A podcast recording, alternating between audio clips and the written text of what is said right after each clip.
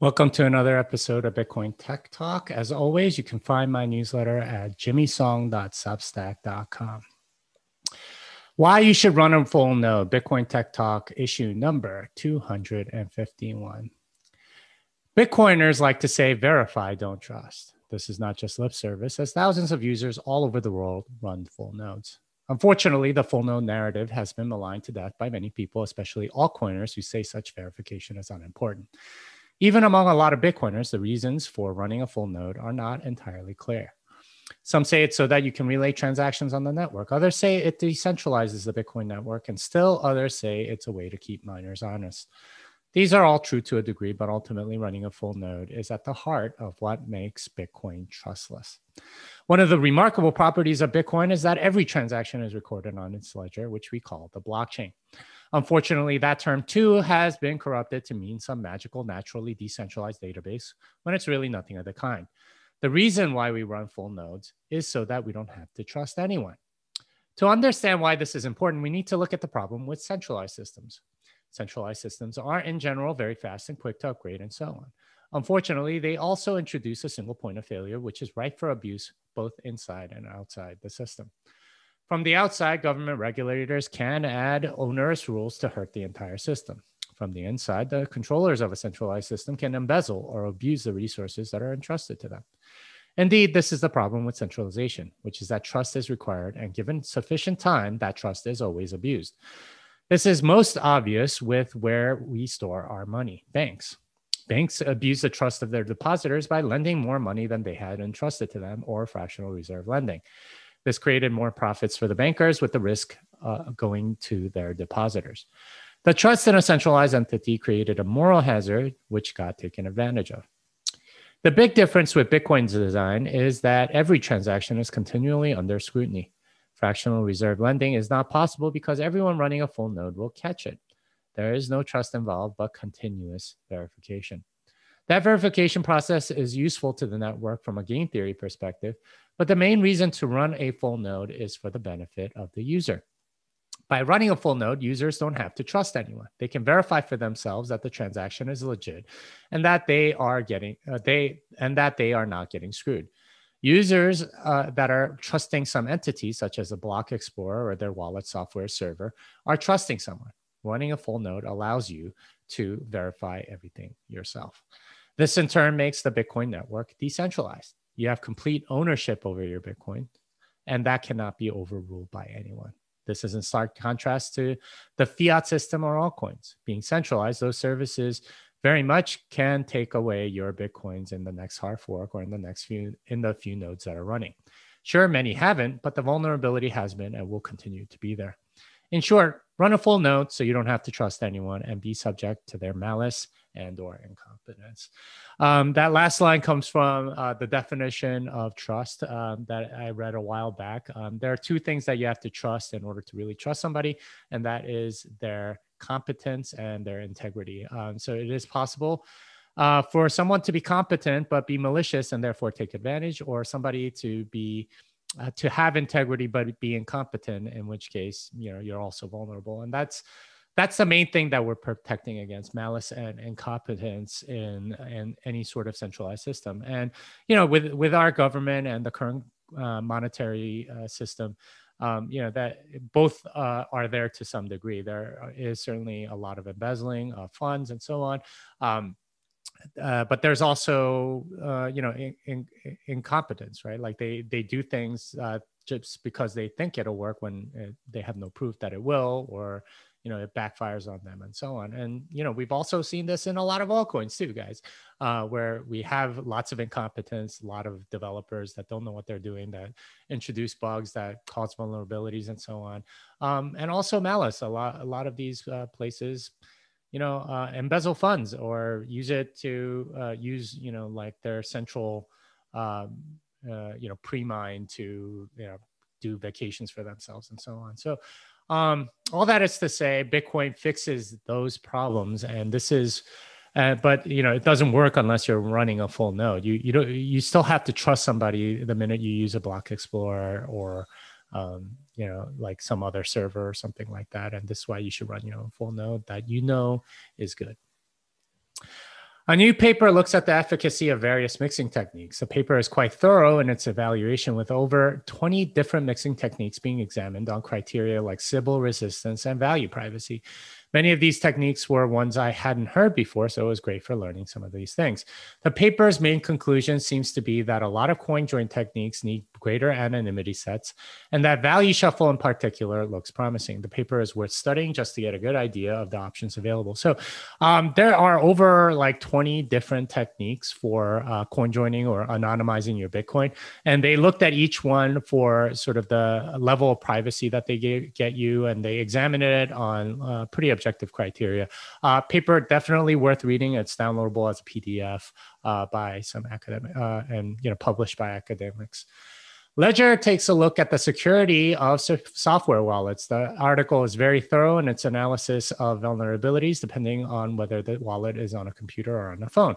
The main thing I learned from the article is that key storage software doesn't support the cryptographic algorithms necessary to make signing secure, so the keys must be accessed by the app.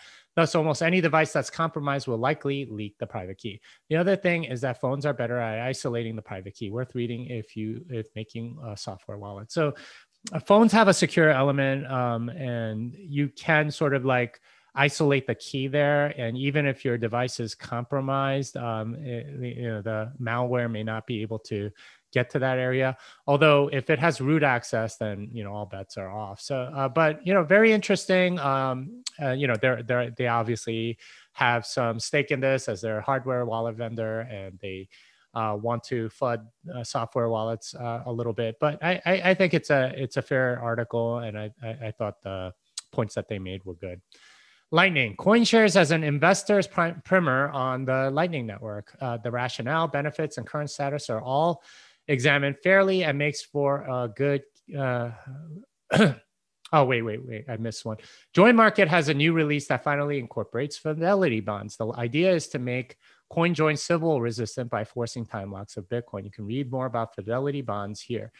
This is a very clever way of making traceability more expensive through locking up Bitcoins. I do wonder whether anonymity sets will be big enough in such cases, though for holders, time lock aspect is probably a positive. So, um, Join Market is a uh, CoinJoin protocol, and uh, you know the the big vulnerability is Sybil attack. So you can have uh, you know, one entity put in like most of the coin join, um, and then that way you are, um, you, you, you know, they can trace who you are because they take up most of it uh, and know which output you have and so on. Um, by incorporating fidelity bonds, basically they're a way to either pledge some money or lock up your money for some time, and they're going up with going with the you know least uh, destructive option, which is locking up your money for some amount of time. Um, you know they make it very expensive for somebody because they need access to the actual bitcoins in order to to do it. So that's what the fidelity bonds are. It's a very good way to um, add Sybil resistance, and I hope uh, other CoinJoin protocols add it. CoinShares as an investor's primer on the Lightning Network, the rational benefits, and the cur- and current status are all examined fairly and makes for a good uh, makes for a good case for its usefulness. It's too bad so many hedge funds and VCs write such reports for altcoins that have almost no usage because they want to pump their own bags. For this reason, CoinShares deserves more than their usual kudos, more than the usual kudos for not obviously talking their book. So, um, you know, this sort of report is uh, is common among VCs and so on who uh, want to get other people to invest in bags that they already hold and so on. Uh, but CoinShares is doing that for Lightning, and there are no bags to pump. There's no uh, you know alternate token or anything like that. Instead, it's just um, hey, here's the Lightning network, and here's stuff that you can build on it. I, I, I see this as uh, a, a, less uh, you know morally hazardous uh, uh, thing than what other VCs are doing. So read the report, send it to people that don't understand Lightning, um, and it's it's a good way to understand why it's so important for Bitcoin. Coin Corner compares Lightning Network's energy usage to daily tasks. The article is brilliant in its practical comparisons. They compare tasks like sending email, running an electric vehicle, visiting websites, or using the traditional banking system to the equivalent on the Lightning Network. Let's just say that the people complaining about Bitcoin's energy usage are the pot to Bitcoin's kettle. So yeah, it's uh, uh, really kind of a clever way to examine all of these other activities. Um, you know, turns out sending email or visiting websites, uh, you know, uses as much or more energy than the Lightning Network. So there you go. A new paper looks at the interest rates available on Lightning. They ran their own routing node and compared the cost versus the revenue they made and projected that to other nodes on the network. Unsurprisingly, given the nascent nature of the network, they found that even the biggest nodes with the fattest channels are not making very much, less than 0.1%. But they predict that fees will increase as the network grows.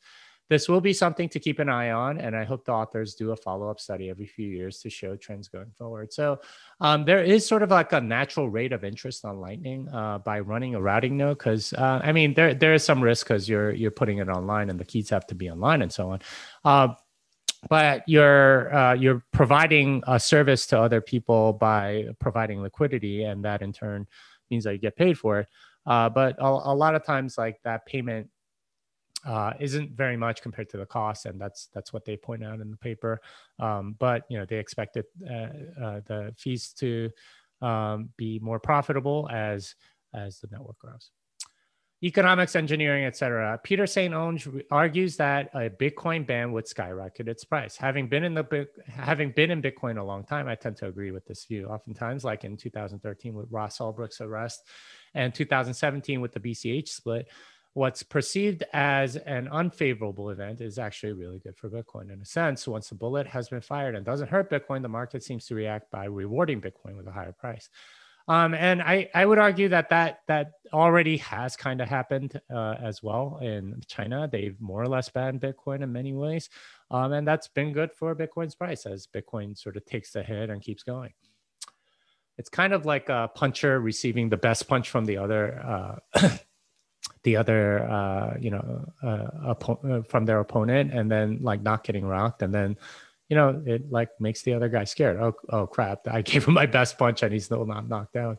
Yeah uh it, it like surviving is basically what bitcoin does. And it shows that it's anti-fragile to it Arthur Hayes gives reasons for optimism in a pretty dull trade, summer trading season. He argues that the only thing that really matters for Bitcoin price is the monetary expansion of fiat money. His analysis of the Fed, PBOC, and ECB point to some serious money printing still going on, and his conclusion is that these chickens will be coming home to roost. I agree with him that we're set for an insane fall after an underperforming summer. Um, so yeah, this summer, you know, it's kind of the doldrums, and this is kind of what happened in 2013. A lot of people are on vacation and so on. The price action on Bitcoin tends to happen in the spring or the fall. Uh, we certainly had our spring thing. Um, I, I'm expecting something like a fall thing, and you know, I think his analysis is right. The only thing you should look at is the monetary expansion of the other assets. We already know what Bitcoin supply is. It's uh, it's really the other stuff that's moving, and you know, uh, the other stuff is moving. Let's just say that. Tomer Strolight argues uh, that Bitcoin hits at the core of what it means to be human. He argues that trade is at the heart of being a part of society and the reason why morality needs to exist. The main insight I got out of, out of the article is that by manipulating money, governments can and do corrupt morality for their own benefit. Bitcoin is the antidote as it's a money that's not manipulable by a central authority. And, uh, you know, the article is uh, longer than that, uh, but that trade piece and that being like a large part of being in a community, I thought was a very good point. Jake Chervinsky has a nice tweet thread summarizing what's wrong with the Bitcoin provisions in the infrastructure bill. This is something of a moving target as the text continues to change as they resolve differences between the House and the Senate. I do think that as a community, we're going to have to start paying for better representation. Coin Center didn't have a clue this was coming, and we're represent and they're representing altcoins a lot more these days. In any case, here are some things that you can do right now. So I was pretty disappointed that this came through last minute. Um, nobody had a clue that this was coming, especially not Coin Center. Um, and you know they're they're sort of the quote unquote lobbying group. I, I really do think that we need a Bitcoin only lobbying group in Washington that uh, you know focuses on Bitcoin's interests instead of all these altcoins. Um, and you know maybe something will be happening soon. Gallup has published a new poll on Bitcoin ownership in the US and the trends around it. 6% of US investors own Bitcoin, and that number is double for people under 50 and half for those over. It looks like the perception of Bitcoin is moving from risky to safe. A survey from Singapore shows that there's significantly more adoption per capita. They have 58% who own Bitcoin, which shows the US has some catching up to do. So Um, you know, I uh, it's crazy, uh, but yeah, it was like two percent in 2017. It's six percent now. Uh, so we're still in the early stages, relatively speaking. But this is um, right around 1994, 1995 with the internet. Uh, adoption is increasing. Um, you know, some some countries are moving faster than others. Uh, but yeah, I mean, you know, uh, Ron Paul give it's happening, right? Quick hits. Bloomberg has some fresh Tether FUD, and Tether has responded. And uh, you know, the, this is based on a story that they said that uh, some Tether people were going to be arrested or something like that. Th- this happens every time, um, every few months it seems like. Um, yeah, nothing has ever come of it. So I mean, yeah, I, I, I think Tether's fine. IMF doesn't recommend that nations should be using Bitcoin as their currency. In other news, a local ice house recommends against the use of refrigerators. Yeah, um, yeah, they have an obvious uh, horse in the race. So yeah, uh, it's not a surprise that they think it's a bad idea to use Bitcoin as a currency. Elizabeth Warren calls Bitcoin developers shadowy supercoders. Um, yeah, thanks. I guess um, I don't think it's shadowy at all. We're doing all the work out in the open for every for the whole world to see. Uh, so not shadowy at all. I, I, guess she means maybe like anonymous or whatever. I'm not anonymous, so yeah. Uh, but thanks for calling us supercoders, though. That's that's a compliment. You can now mine Bitcoin straight to an IRA. Um, you know that I, I don't have an IRA, but you know if you uh, if you do, that might be interesting. Uh, Nigerian government has its hands full with Bitcoin. Uh, they've been trying to ban Bitcoin or like going against Bitcoin, but of course that's only making Nigerians want Bitcoin more. Um, but yeah, there, there's a reason why Nigerians want Bitcoin. It's because the naira is devaluing. Another week, another state thinks BlockFi may be doing something shady. I believe this new state, uh, this state is uh, Kentucky, and yeah, I, they they're rehypothecating their Bitcoin. I don't think this is a good practice. So we'll see what happens. I will be at the Bitcoin Standard Conference on August 12th to 14th in Ensenada, Mexico, BitBlock Boom in Dallas on August 26th to 29th, and Token 2049 uh, in London, England on October 8th and 9th. Um, uh, yeah, the programming blockchain seminar is in Mexico, August 10th and 11th. Uh, and it's a two day seminar for programmers that want to learn Bitcoin. You can apply, and I have some scholarships available. On this week's Bitcoin Fixes This, I talked to Giacomo Zucco about physics, where it's gone wrong, and how it's indicative of fiat academia. I read through last week's newsletter, which you can find. I was on Tone Show to talk about shadowy supercoders, tax bills, and much more. And I talked the new book on the theology of business. Yeah, uh, that's Thank God for Bitcoin. The other books are um, the Little Bitcoin book and uh, Programming Bitcoin, which you can find on Amazon.